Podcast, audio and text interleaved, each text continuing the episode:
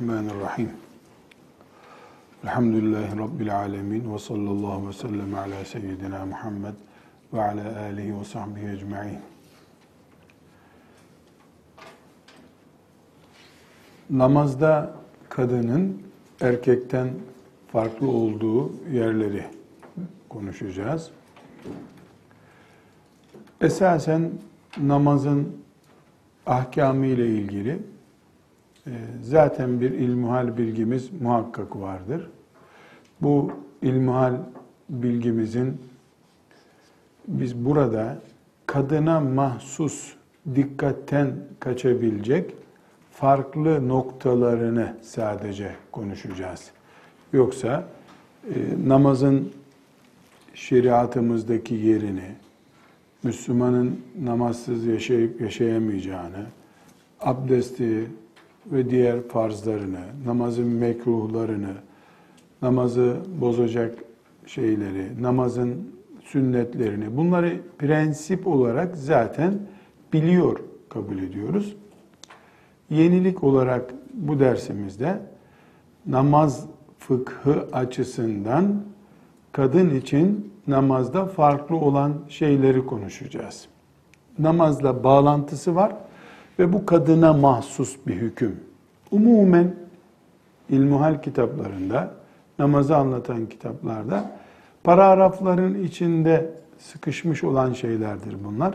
Yaptığımız bizim bu derse mahsus olarak yaptığımız şey Müslüman bir kadın namazı ele aldıktan, öğrendikten sonra mesela bir namaz ilmi halini baştan sona okuduktan sonra 1, 2, 3, 4, 5 madde diye kadına mahsus bunlardır şeklinde ayrıntılı farklı bir yön varsa onu tespit edeceğiz namaz açısından.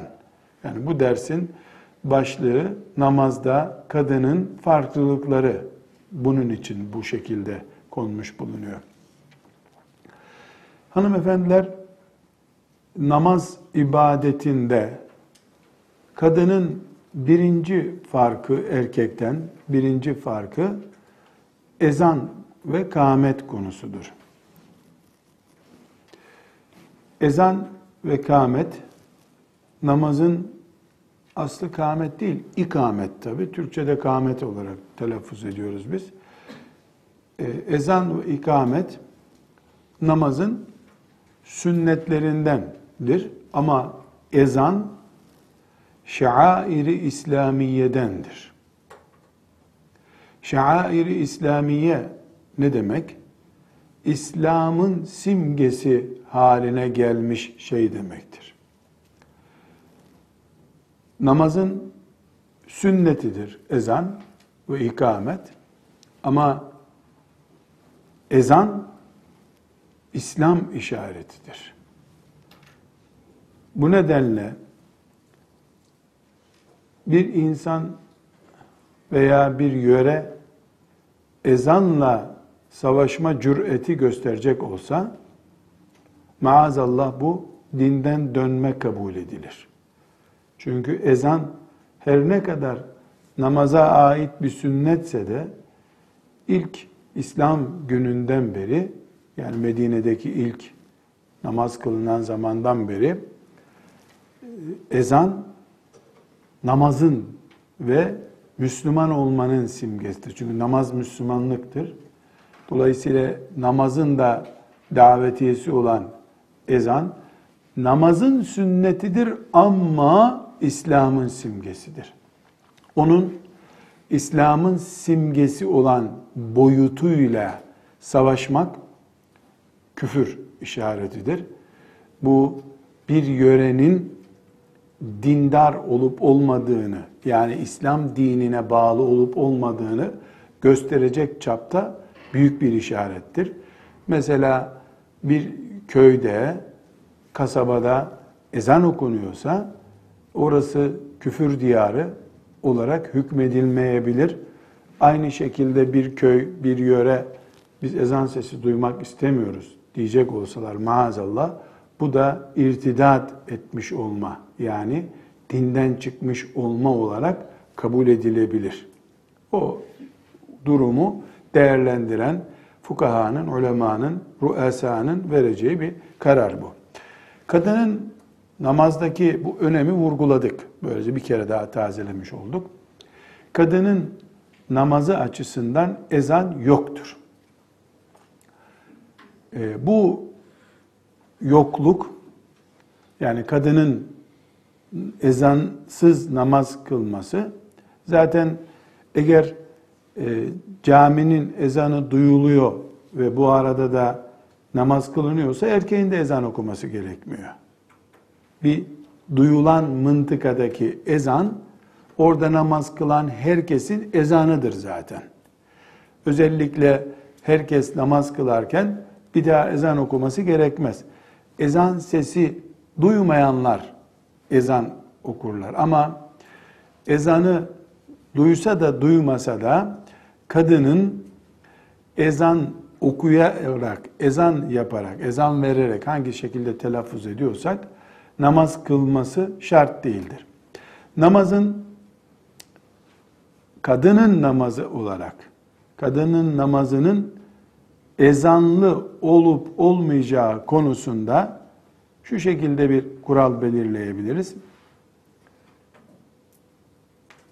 Ezan ve ikamet kadına vacip değildir. Yani gerekli değildir. Eğer kadın ezan okursa bu okuduğu ezan yerini bulur mu? Fukahanın ittifakı ile kadının okuduğu ezan yeterli değildir. Sahih değildir. Hanefi uleması üstelik de bu mekruhtur. Böyle bir şey caiz değildir demişlerdir.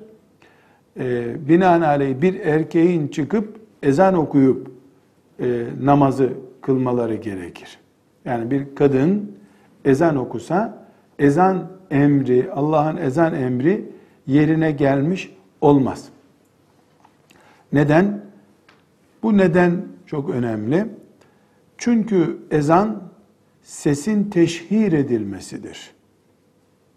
Sesin teşhir edilmesi şeklinde gerçekleşen bir ibadettir. Kadın ise sesini teşhir etmemekle mükelleftir.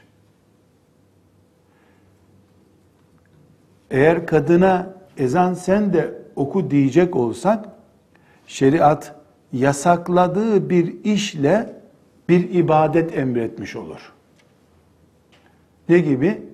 Mesela içkiyi yasaklamış oluyor. Gerçi içkinin yasaklığı ile kadının sesi yasaklığı arasında ton farkı var ayrı bir konu ama misal misalimiz anlaşılsın diye konuşalım biz. E, içki, alkol yasak. Bu yasağa rağmen din bir iş emrediyor. Bu ancak alkolle yapılabiliyor. Mesela iftar ver diyor. İftar da alkolle yapılıyor. Hem ibadet emrediyor hem de bunu yasak kıldığı bir şeyle yapıyor duruma gelmiş olur din. Böyle bir çelişki olmaması için ne o işi yap ne de alkole elin değsin der din. Aynı şekilde kadına tesettürü yani örtülü kalmayı. Bu örtülülükten de kasıt nedir? Ses, beden, her türlü örtünmedir.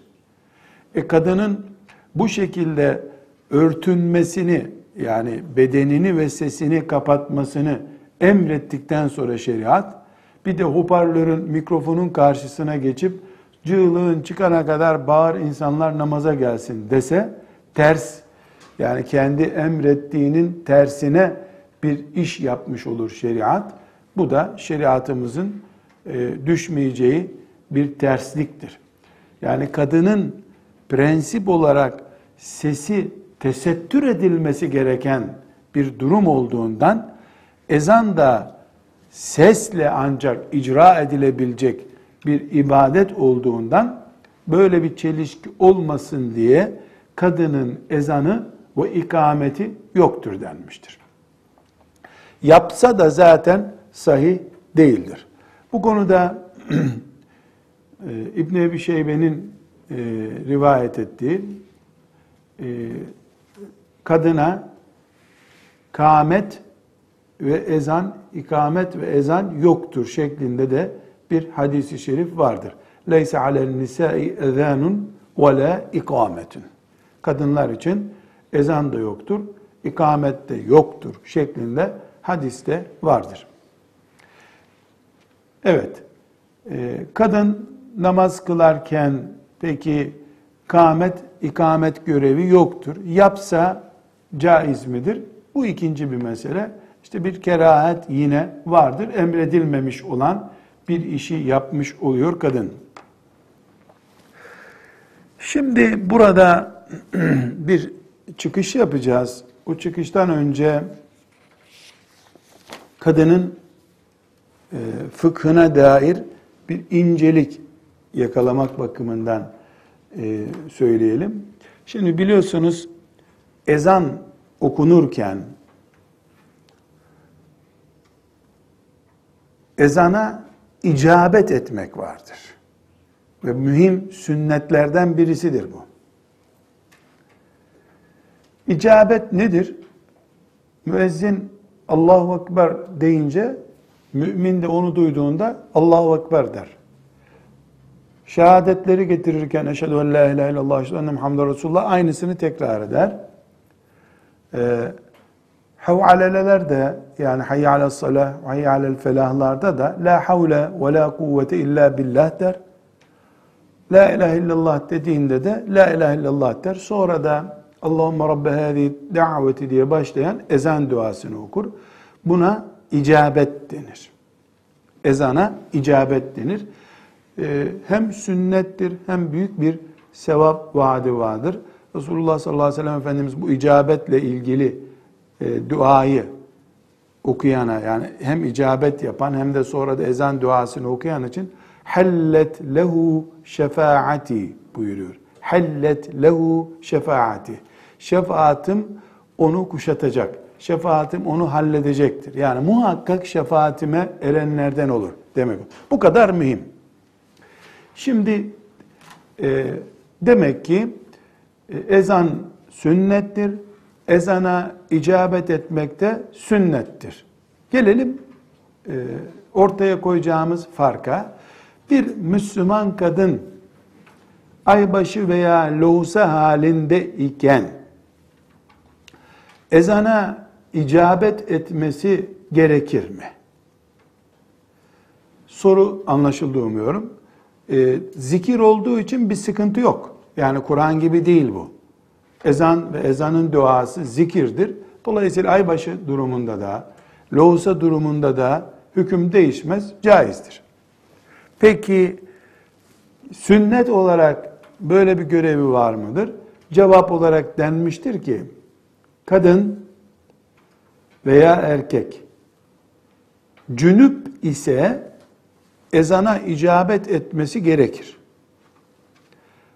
Aybaşı ve lohusa halindeki kadın ise icabet etmesi gerekmez. Kadın ezana icabet etmez bu durumda. Neden? Fıkıh bilgisi noktasında şimdi düşünüyoruz. Çünkü cünüp namazla mükelleftir. Gusletmediği için namaz kılamıyordur. Ezan da namazın vakti olduğu için namaza mükellef olan ezana da dinlemeye ve icabet etmeye mükelleftir. Cünüp bu ezan duasını okuyacaktır. Namaz kılıp kılmadı ayrı bir mesele. Ama aybaşı ve lohusa halindeki kadın namazla mükellef değildir. Mükellef olmadığı bir ibadetin davetisi olan ezana icabet etmesi de gerekmez. Bu aslında kadının e, namazdaki farklılıklarını anlatmak için söylenmesi gereken bir mesele değildi. Fakat fıkıh nasıl bir ilimdir, hüküm nasıl çıkarılıyor buna örnek vermek için bunu konuştuk. Şimdi bu örnekten de günlük sorunlarımızdan birisine geçmek istiyorum. Yukarıdan beri kadına ezan ve ikamet gerekir mi, gerekmez mi, yaparsa olur mu, olmaz mıdan bir hükümler çıkardık 10 dakikadır. Şimdi bu hükümlerden bir sonuç çıkaracağız. Hanım kızlar, kadının ezan okuması, ikameti, e, aybaşı ve lohusa halindeyken namaza mükellef olup olmaması, ezana icabet edip etmemesi gibi hükümlerin toplamından siz şöyle bir soruya cevap bulun şimdi. Eğer bu bütün bunlar ezan bile bir yani dinin şairinden olduğu halde. Kadına aman sen tesettürle muhatapsın dolayısıyla sakın ha e, böyle işte bulaşma ezana bile bulaşma deniyorsa eğer şeriatın hükmü bu ise gencecik bir kızın erkeklerin de bulunduğu bir salonda veya erkeklerin de izleyeceği bir televizyonda çıkıp ilahi okuması caiz olur mu acaba? Veya çıkıp koca bir salonda, erkeklerin de bulunduğu bir salonda veda hutbesi okuyor. Veda hutbesinin tercümesini işte geviş getire getire yüksek sesle okuyor veya gencecik kızlar Kur'an kursu ya da İmam Hatip talebesi ya da sıradan evlerinden kızlar gelip güzel sesle veda hutbesini okuma yarışması yapıyorlar erkeklerin önünde. Bu ne kadar caiz olur? Bir. ikinci soru. Bir de bu dine hizmet etmek, cihad etmek, eğitim yapmak adına yapılırsa ne olur? Burada işte bir soru var. Bu soruyu bu dersin gündemi olmadığı için ben cevaplandırmayacağım. Ama hepimiz dinimizin mükellefiyiz. Hepimiz dinimizin hizmetkarıyız. Kendi kendimize din ihdas edemeyiz. Ta ashab-ı kiramdan itibaren leyse alen nisai ezanun ve la ikametun denecek. Kural bu olacak. Peygamber aleyhisselamın tembihi böyle olacak. Ezan dinin şairinden olduğu halde hüküm böyle olacak. Ama e, Müslüman genç kızlar yüzlerce erkeğin önüne güzel kıyafetlerle sesini de güzelleştirmiş şekilde çıkıp ilahi okuyacak, yarışma yapıp daha güzel görünüp daha güzel ses gösterip yarışmayı kazanmaya çalışacak. Ve bu da dine hizmet olacak, din eğitimi olacak bunun adı. Ve Allah'tan da biz rahmetini bekleyeceğiz, bize yardım etmesini isteyeceğiz. Bu düşünmemiz gereken ve sizler gibi e, dinini dert edinmiş, her şeyini, evliliğini vesairesini dinine hizmetinden dolayı ertelemiş hanım kızların oturup bu konuda tefekkür etmeleri, makaleler yazmaları gereken bir hassas konuyu size işaret etmiş oldum. Namazda kadının farklılıklarını konuşuyoruz. Birinci farklılık ezan farklılığıdır dedik. İkinci farklılık da kadının namazda giyimi farklıdır. Bir erkeğin namazının sadece farz olan tesettür açısından yani namaz caiz olacak kadar konuşmak için örnek veriyorum. Yoksa namazın edebi açısından ayrı bir konu. Bir erkeğin namazının caiz olup tamam bu namazdan farzdan kurtuldun denebilmesi için şart olan düzey diz kapağıyla göbeğine kadar olan kısmını örten uzun bir don giymiş olsa erkek o şekilde de namaz kılsa bu namazı caizdir. Ne demek caizdir? Namaz kılmadın, haram işledin denmez ona o kadar. E, elbette vebali var. Yani namazın sorumluluğu bir edep gerektiriyor, ihtişam gerektiriyor. Allah Teala kuzu zinetekum inde kulli mescidin buyurmuştur. En güzel elbiseyi giy. Bunlar ayrı bir konu. Farz olarak bir erkeğin avreti bu sözünü ettiğimiz diz kapağı ile göbek arasındaki mesafedir. Uzunca bir don giyince de erkek genişse bu don setir avret sağlanmış namaz kılınmıştır. Pijama ile haydi hay namazı olur erkeğin. Bu edep neye mal olur? Konuşmaya gerek yok. Zorunlu, acil kısımları konuşuyoruz. Kadın için ise kadın için ise tesettür Abdeste yıkanan yüz şu şekilde. Abdeste şurası saç bitimi, şu kulağın şu yumuşak kısmı ve başörtünün bağlandığı şu tesettür başörtüsü değil, evde başörtüsünün bağlandığı şu abdeste yıkanan kısım. Boğazdan alttan şuraya geldiğinde erkeğin sakalının bulunduğu çene altı kısım. Buna yüz diyoruz. Şu elden oynak kısım. Şu yani eli oynatınca çünkü bundan yukarısının adı koldur. Şuraya el diyoruz. Yed Arapçası. Şuraya kadar zira e, yani böyle büyük bir bölüme. Şurası dirsek. Şundan yukarı bütüne kadar omuza kadar olan kısım e, kol. Kol adını veriyoruz. Dolayısıyla el dediğimiz zaman şeriat mesela elleri yıkamak abdeste şu oynayan kısım şu bilekten bu tarafına kısmına kol diyoruz. Abdeste kolları elleriyle beraber yıkamak diyoruz mesela. Kolları elleriyle, el burası.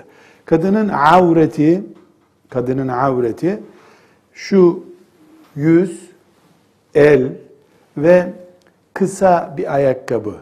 Böyle sadece ayağa giyilecek kadar bir spor ayakkabısı giyildiğinde ne kadar örtüyorsa ayağı o kadar kısım. Bir de mesela bot gibi bir ayakkabı giyilirse bot mesela normal ayakkabının yüksekliği şu kadarsa topuk kısmını demiyorum. Ayağı örten kısmı botunki bu kadardır herhalde. Bot hariç. Ayakkabı ile giyilen ve el, elde nasıl burası diyoruz. Ayakta da böyle bir bilek var. Ayak bileği. O bileğe kadar olan kısım üç yer. Yüz, el, kol değil ama bak. Burada yarım saattir e, fizik tedavisi yapar gibi el kol tarif ediyorum. Kol hariç. Çünkü biraz sonra bir kurallar koyacağız. Yüz, el ve ayak. Ayakta da e, ayağın ayakkabıya giren kısmı sadece, bota değil, ayakkabıya giren kısmı. Bu üç yer hariç namaz açısından kadının her yeri avrettir. Allah'ın e, şeriatında tesettür emredildiğinde de tesettür bu üç şey hariç gerisinin örtülmesine verilen isimdir. Bu üç e, bölge hariç gerisi namazda açık olduğunda veya açık hükmünde olduğunda namazı caiz değildir kadının. Şimdi bir açık olduğunda dedim, bir de açık hükmünde yani açık gibi sayıldığında üstünde örtü var. Ama e, ondan söz edeceğiz. O açık hükmünde kabul ediyorsa şeriat bunu yine namaz caiz değildir. Mesela e, mevlüt başörtüsü diye bir başörtüsü vardır kadınların. Perde olarak kullansan dışarıyı gösterir. Ama başörtüsü diyor, başa örtülüyor. Aslında mevlüt kadınların Rabbimizi, peygamberimizi hatırlayalım diye gittiği bir yer değil. Bize gelmişti onlar, bizim de mecbur gitmemiz lazım. Mevlütleri var diye gidilen. Yani insan rızayı şerifi için insanın cennetine girmek için yapılan işlerden biri umumen, hep böyledir diyemem. Umumen böyle olduğundan dolayı saçının dekoru vesairesi bozulsun da istemez kadın. E mevlüt gibi muhteşem bir şeye de başörtüsüz gitse olmaz. Kız sen Müslüman değil misin denir. Gavurlar bile cenazede bir şeyler koyuyor başına. E şimdi örtse tamamen örtse dekoru bozulacak. Hem kadınlar saçın ne güzel demeyecekler. Örtmese mevlüde saygısızlık olmuyor. Cam gibi bir şey başına koyuyorlar. Müthiş bir tesettürle de oturup mevlüt dinliyorlar. Onunla namaz kılınması mümkün değil. Çünkü dikkat edildiğinde altını gösteriyor. Tokanın rengini gösteriyor mesela. Toka nerededir onu gösteriyorsa bu tesettür değildir. Tesettür başına çul geçirmenin adı değildir. Kimliğini gizlemek, bedeni gizlemektir tesettür. Evet. Demek ki erkeğin avreti başka, kadının avreti başka. Ee, burada e, ne kadar e, örtülmesi gerektiğine dair ölçüyü şu şekilde koyabiliriz. Hadis-i şeriflerde ve ashab-ı kiramın Allah onlardan razı olsun e, kadınlarının kıldığı namazda ki ki şöyle bir dipnot soru işareti sadece. Not yazmaya gerek yok. Hangi zorluklarla, hangi kıtlıklarla, hangi parasızlık, imkansızlık şartlarında yapıyorlardı bunu. Bunu ayrıyeten vicdanımızla baş başa bırakacağız. Üç elbiseyle namaz kılıyorlarmış. Üç elbiseyle kılıyorlardı namazı. Birincisi e, gömlek gibi bir kıyafetleri var. E, gömlek e, bizim şu anda gömlek dediğimiz şey hani şu benim üzerimdekine gömlek deniyor. Bu değil. Ashab-ı kiramın e, döneminde veya hadisi şeriflerde gömlek duyduğunuzda omuzdan diz kapağına kadar inen kıyafetin adıdır. La teşbih ve la temsil. Hani erkek çocuklar sünnet ettirildiğinde öyle bir şey giydiriyorlar onlara. Omuzdan diz kapaklarına kadar gelen şeye gömlek denir. Kadının hangi nam, kıyafetle namaz kılması daha makbuldür veya tesettürü kadının nasıl sağlanır onu konuşuyoruz. Elbette kadının iç kıyafeti vesairesi bundan daha fazladır. Onu konuşmuyoruz.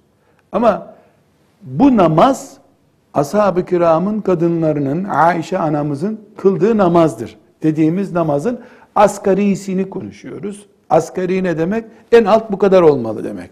Gömlek, birinci kıyafet. Gömlek de şimdi mesela entari, kadın entarisi bizim yörede deniyor da başka şeyin kıyafet ismi de bilmiyorum. Kusura bakmayın.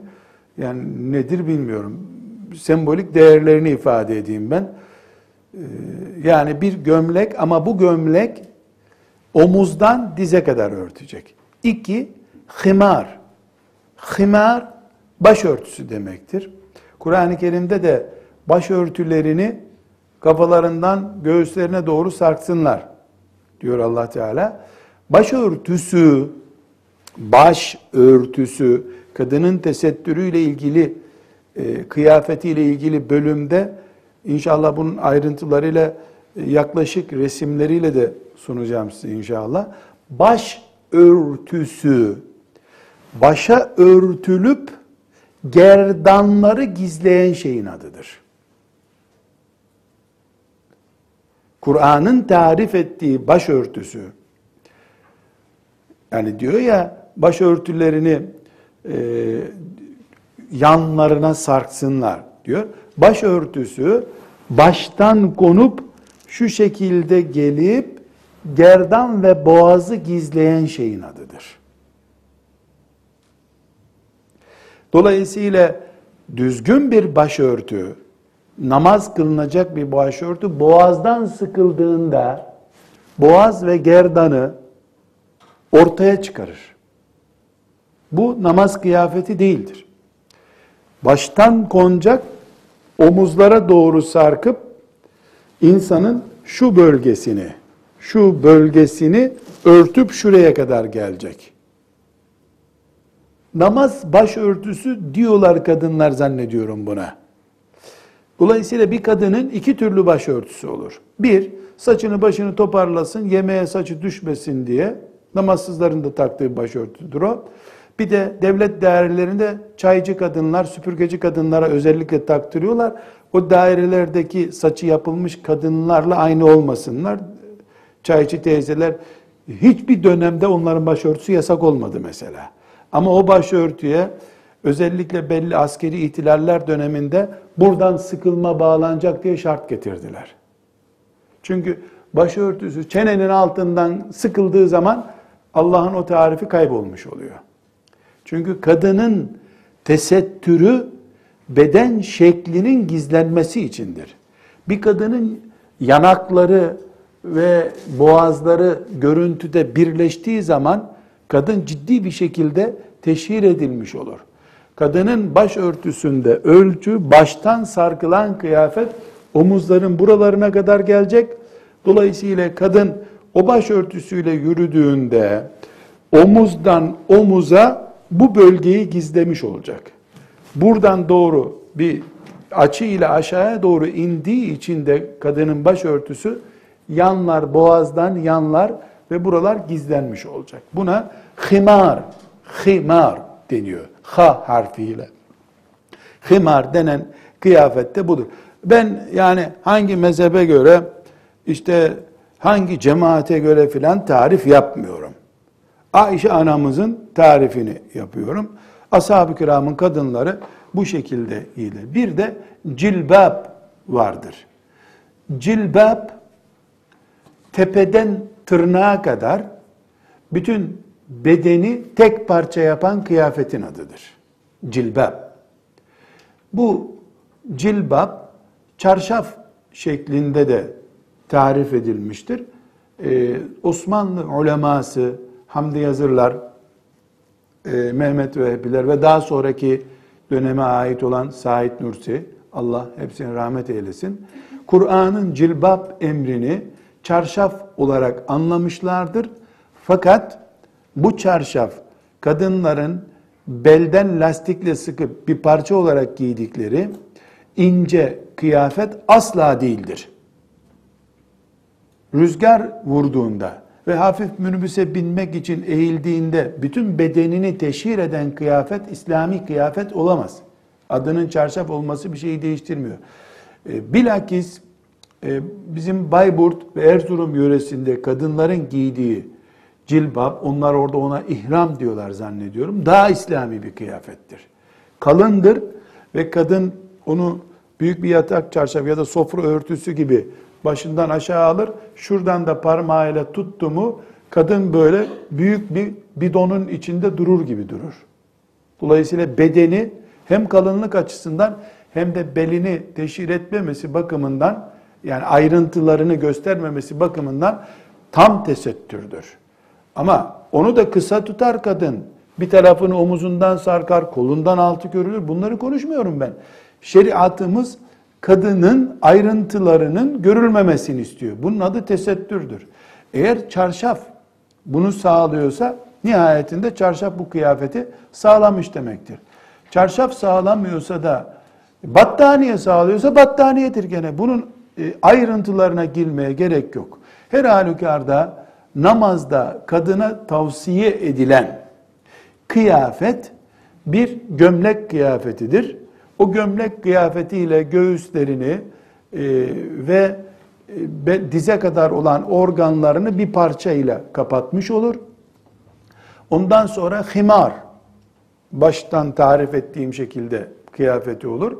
Bir de sokak kıyafeti olan cilbabı dediğimizin dışında omuzdan diz kapaklarına kadar hatta namaz kılacağı seccadeye değecek kadar uzunca bir kıyafeti olur. Kadının böyle bir kıyafetle namaz kılması sünnete uygun, Aişe radıyallahu anh'ın kıyafetiyle kılması anlamına gelir. Peki bu kıyafet mesela bu şekilde bir erkek cübbesi gibi olabilir, rida gibi olabilir. Bir, en tavsiye edilen şey bu uzun başörtü zaten kadının alt kıyafetleri yeterli. Gömleğe gerek yok belki bu usta ama kadının özellikle bir namaz cilbabı yaptırsa nurun ala nur olur. Muhteşem bir şey olur. Böyle olmasa da kadın geniş bir etek ama içine zor gireceği bir etek değil. Geniş büzgülü bir etek. Diz kapaklarını kapatmış şekilde. E, artı üstüne de hırkaya benzer ince veya kalın önemli. Bir kıyafet alsa namaz caiz mi? Şu şekilde caiz. O secdedeyken veya e, rükûdeyken e, bir göz bunu gözlediğinde iç çamaşır ayrıntılarını teşhir etmiyorsa o kıyafet bir sakıncası yok. O da namaz kıyafetidir. Burada fukahamızın bu üç elbise ya da namaz kıyafeti diye tarif ettikleri bu üç şey işin en kaliteli, en uygun olanıdır. Mühim olan kadının kendisini gözden korumasıdır. Türkçesi bu bu işin. Kadın kendisini gözden koruyacak. Odada kimse yok. Erkek de yok, kadın da yok diyebilir miyiz? O zaman sen namaz kılmıyorsun demektir. Çünkü meleklerle beraber kılmadığın namaz, sağında solunda meleklerin seni izlemediği bir namaz nasıl namaz olacak? Kimse yok diyemez mümin hiçbir zaman. Allah var, Allah'ın gören gözü var. Görüyor Allah. İnsanlar görse ne olur, görmese de ne olur? Hiç mühim değil. Allah görüyor ya, melekler görüyor ya. İmanımız bunu gerektiriyor. Kadının setri avreti budur. Peki bu açık olursa namaz ne kadar muteberdir? Herhalde muteber değil. Peki namaz içinde fermarı düştü ya da secdeden kalkarken e, ayağı eteğine e, değdi, etek aşağı çekildi. Olabilir mi? Olabilir tabi.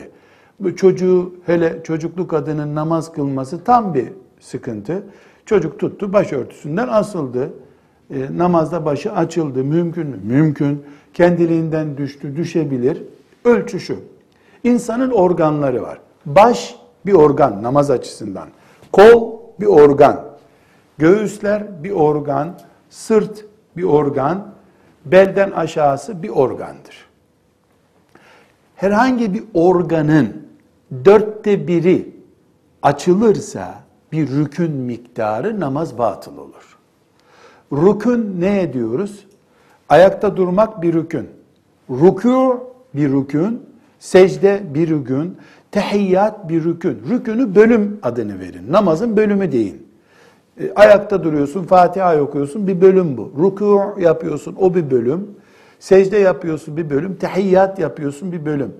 Bu organdaki tesettür, organlardaki tesettür, herhangi bir rüknün, kolun mesela, buna çok canlı bir örnek vereyim. Gömlek şart demiştik. Gömlek giymedi, cilbapla namaza durdu. Cilbap toplu örtüyordu. Şimdi biz eli avret saymamıştık. Bu oynayan kısım avret değil. Ama kol avret.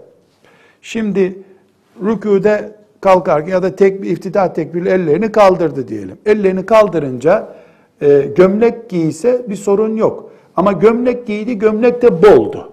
Şimdi şu mesela ben kaldırınca bakın nasıl e, kolum açılmış oldu. Kadının kaldırınca ellerini gömleği aşağı kaydı diyelim. Veya gömleği yoktu. Şimdi açılma oldu. Bu açılma vücudun dörtte biri kadar olursa otomatik namazı iptal edecek. Dörtte biri kolun ne kadar?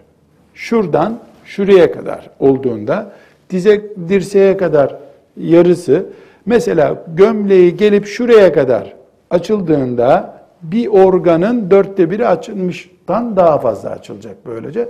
Namazı yeniden kılacağız. Namaz bozuldu. Abdest bozulmuş gibi sayacağız. Allahu Ekber deyip yeniden namaza duracağız. Kadının avreti aç. Erkekte de kural böyledir.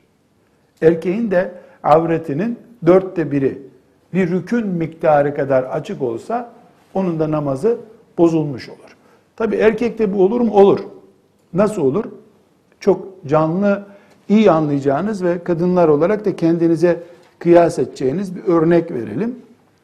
Erkek secdeye gider. Erkek mesela tişört böyle bir gömlekle namaz kılan bir erkek düşünün. Secdeye gittiğinde eğer pantolonu veyahut da mesela eşortman gibi bir şeyi giydiğinde aşağı doğru eğildiği için o mesela şurasını böyle e, erkeğin avret bölgesi kabul edelim. E, şöyle gerilir iç çamaşırları. E, gerildiğinde e, göbekten aşağı doğru olan kısım dörtte bir oranında açıl, açıldığında ve bu secde boyu devam ettiğinde namaz bozulmuş olur. Çünkü bir rükün yani bir bölüm, secde kendisi bir bölüm. O secdeye gittiği sürece de e, çamaşırlar aşağı lastik gerildi, açıldı. Bu namaz bozuldu. Fakat şuna dikkat ediniz. Mesela e, alt pantolonu yahut da pijaması neyse eşortmanı bilhassa çocuklar için bu çok mühim bir şey ya da gençler için açıldı ama üstten atleti orayı kapatıyor. Avret kapalı hala. Yani derisi görünen şeye biz açıldı diyoruz. Deri ortaya çıkacak. Çünkü e, çamaşırın görünmesi avret değildir. Derinin görünmesi avrettir. Kadın için de namazda bu şekilde bir avret vardır. Bu kadının e, bu şekilde avret telakkisi namaz içindir sadece. Namazdan sonra avret konusunda bir fark var mı? Elbette var.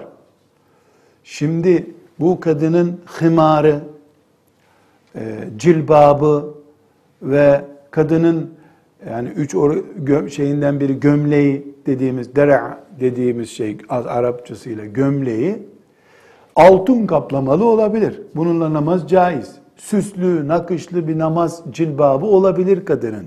Yüzde yüz bir sıkıntı yok. Tesettür olarak kullanamaz bunu dışarıda. Çünkü tesettürün şartlarından biri üstüne giydiği dışarıdan izlenen kıyafetin kendisinin cazip olmamasıdır.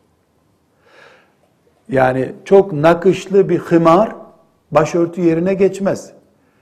Çok böyle üzerine işlemeler yapılmış, e, gören mesela sanat meraklısı bir insan böyle hayretle bakacağı bir kıyafet dışarıda giyilemez.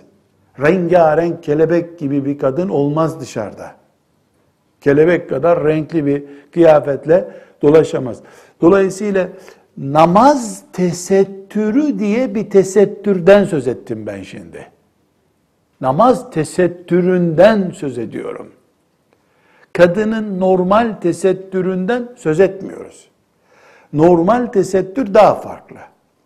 Evet, üç aşağı beş yukarı benzer şeyler ama namazın tesettürü farklı, e, dış tesettür, dışarı karşı e, kullanılması gereken tesettür farklı. E, neyi konuşuyoruz hanımefendiler? Namazda Müslüman kadının Müslüman erkekten farklılıklarını konuşuyoruz. Ezanı ve ikameti konuştuk. Kadının böyle bir görevi yok namazında dedik. Camiye gider cemaatle kılarsa veya evde erkeğin bulunduğu bir ortamda cemaat olurlarsa ne ala e, oturur kame, ikametli ve ezanlı bir namaz kılmış olur ama kendisi namaz kıldığında böyle bir görevi yoktur dedik.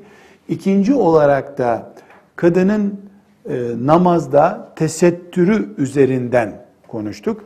Burada e, çok e, iyi anlaşılması bakımından erkeğin avret noktasını örnek vererek namaza başladık. Erkeğin avreti budur dedik. Dolayısıyla bu şekilde namazı erkeğin caizdir dedik.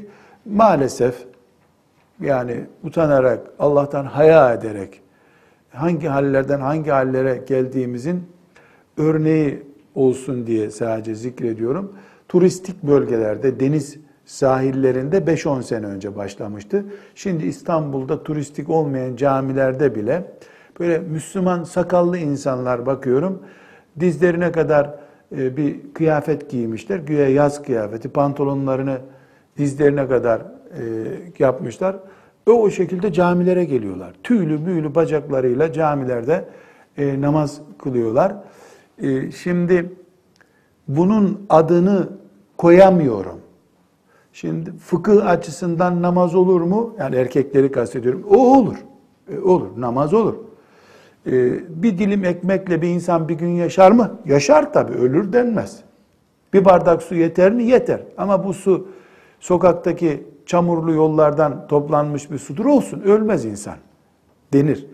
Bu namaz olur mu? Olur.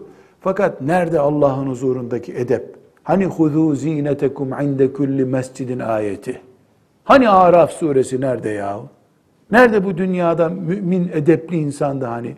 Hani Bukhari'nin Edebül Müfredi? Bunu soramıyorum. Böyle bir başlık dahi koyamıyorum yani. Çok esef ediyorum, üzülüyorum. Ee, imanım, ahlakım, ümmetime bakışım, umutlarım, İslam, İslam'ın hareketi, İslami hareketler, tasavvufumuz, ruh terbiyemiz ne oldu merak ediyorum. Böyle bir sıkıntı var. Bunu örnek verdim. Ama her halükarda ne olursa olsun o erkeğin o camideki namazı caiz midir sorulduğunda bütün zehir zemberek cevaplarıma rağmen caizdir demek zorundayım.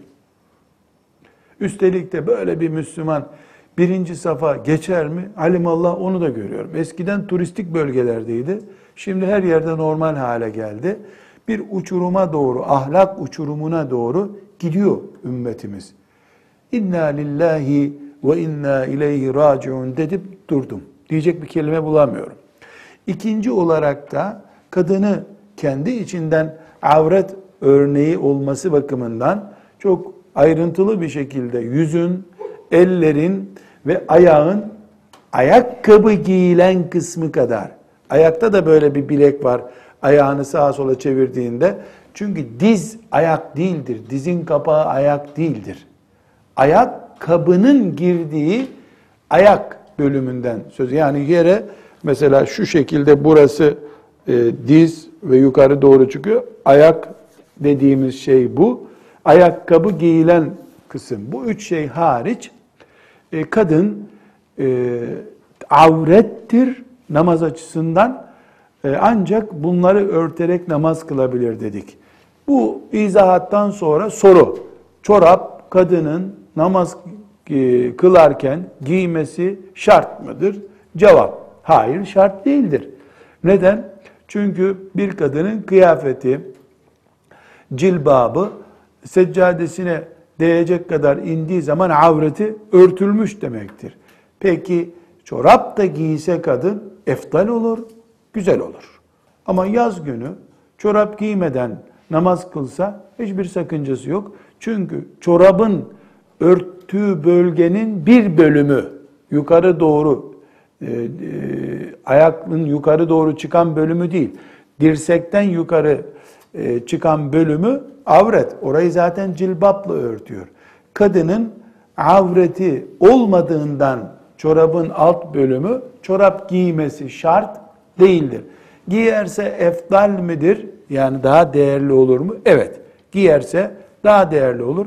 Daha efdal olur deriz. Peki kadının hımar dediğimiz bir başörtüsünün altına şöyle e, saçını bir arada toplayacağı bir e, alt başörtü takması uygun olur mu? Onun bileceği bir şey. Onun bileceği bir şey. Olabilir. Daha iyi olursa olur. Kadının saçlarını namazda bağlaması gerekir mi? Gerekmez. Saçının görünmemesi gerekir. Ancak saç avrettir. Ve başın, organ olan başın bir bölümüdür. Mesela e, sarkılmış saçı veyahut da örgülü olduğu halde başörtüsünün altından saç uzun bir saç başörtüsünün altından bir görünse ne olur? Baş, başörtüsünün örttüğü saç kaç santim diyelim? 20 santim. 6 santimi görünse saçın uzatılan saçın dörtte birinden fazlası görünmüş olacak. Namaz yine bozulacak. Yani kadının omuzuyla saçı avret olması açısından aynıdır. Dolayısıyla bu şekilde görünür. Bir başka mesele kadın giydiği kıyafet içini gösterecek kadar ince olursa veya bedenine yapışmış olursa bu kıyafetle namaz caiz midir? Hayır, değildir. Mesela kadın kıyafetlerinden çok isim bilmediğim için bir iki bildiğim kıyafet ismini söyleyeyim. Dar bir bluz. Affedersiniz sütyen gibi bütün göğsünü ortaya koyan bir bluzla namaz kılabilir mi? Üstünde hımar yoksa kılamaz. Çünkü bedene yapışmış bir e, süt e, bluz veya bedene yapışmış adı neyse öbür kıyafet onu bilemiyorum. E, kıyafet değildir. Çünkü dışarıdan bir erkek izlediğinde kadına ait ayrıntıları anlar. Çok uzun incelemeden anlar üstelik. Bu da tesettür değildir, bu da namaza engeldir. Himar dediğimiz uzun başörtüsü e, bu tip bir bluzun e, oluşturacağı, dar bir bluzun oluşturacağı ayıbı kapatır mı? Kapatır. Yani kapatıyorsa kapatır tabii yani o kadar uzunsa. Ee, bu özellikleriyle dikkat ettiğimizde kadının namazda tesettürünün çok büyük oranda erkekle farklı olduğunu hatta farklı değil başka bir şey olduğunu anlamış oluruz. Peki kadının e, bu namaz kıyafetini abartması caiz midir? Cevap, abartmaktan ne kastediyorsun? Mesela abartmak yaz sıcağında terleterek, bunaltarak namaz kılmasına sebep olacak şekilde abartılması caiz midir? Hayır caiz değildir. Neden? Çünkü namazı huzur içinde kılmak gerekir. Namazda huzuru dağıtacak şey asla doğru olmaz. Yani bunalıp uf puf yaparak, terini silerek, klimanın önüne geçerek namaz kılmaktansa ahenkli bir namaz kılmak eftal olur. Peki bunu nasıl sağlayacağız? Herkes kendi şartlarında sağlayacak. Dediğim gibi ideal olan güzel bir namaz erkek cübbesine benzer cübbe yaptırıp, cilbap yaptırıp ona da iki tane fermar ya da iki tane çıt çıt koyup yukarıdan e, namaza geçtiği zaman kadın muhteşem bir namaz kılmış olur. Bunu herkes kendisi yapmalı. Yani kendi şartlarında, yöresine dikkat ederek yapmalıdır. Kadın açısından seccadenin tesettürlükle bir ilgisi var mıdır? Hiçbir ilgisi yoktur. Namaz seccadesi ashab-ı kiram görmediler. Resulullah sallallahu aleyhi ve sellem Efendimiz de seccade görmeden gitti bu dünyadan. Temiz yerdir esas olan. Seccade daha ziyade bizim Türk örfünün geliştirdiği, yaygın hale getirdiği bir sistemdir. Şimdi bütün dünyada Türkiye'de imal edilmiş seccadeler hep satılır. Hacılar hep buradan Mekke'ye gitmiş, Mekke'den de bize gelmiş seccadeler hediye ederler insanlara. Bu bir temizlik ciddiyetinden kaynaklanıyor. Çok güzel bir şey. Neden? وَمَنْ يُعَظِّمْ شِعَائِرَ اللّٰهِ فَاِنَّهَا مِنْ تَقْوَ الْقُلُوبِ Allah'a ait şeyleri saygın tutanlar takva sahibi olurlar. Kur'an'la sabit.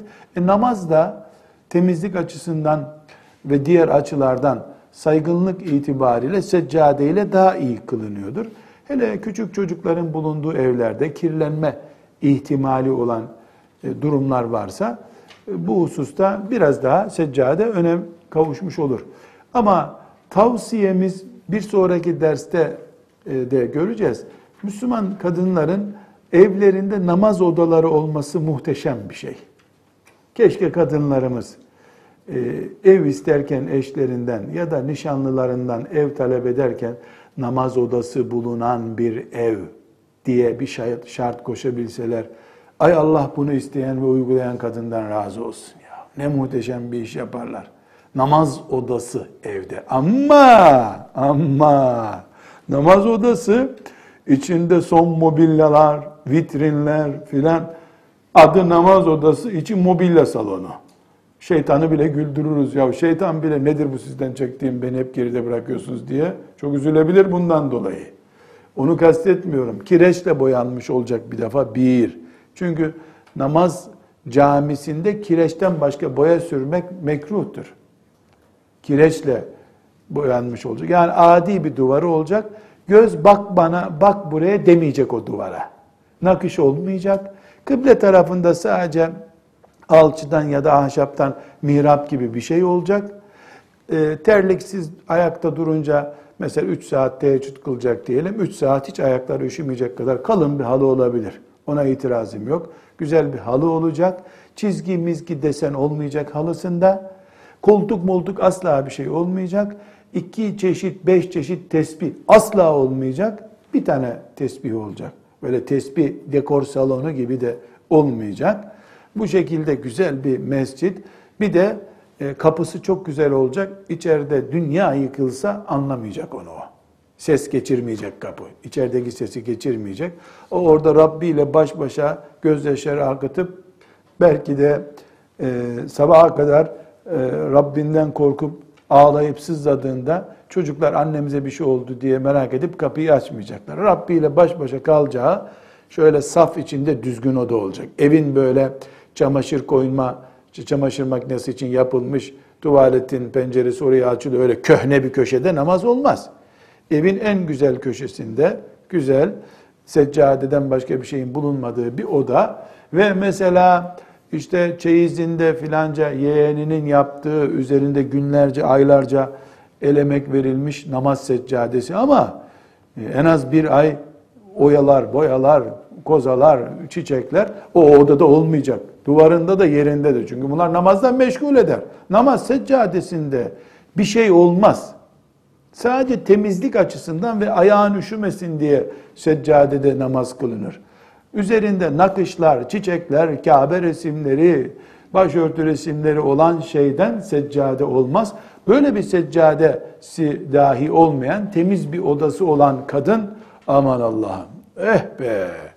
Bugünleri de bu ümmet görürse, İsrail kaçacak yer arayacaktır bu dünyada.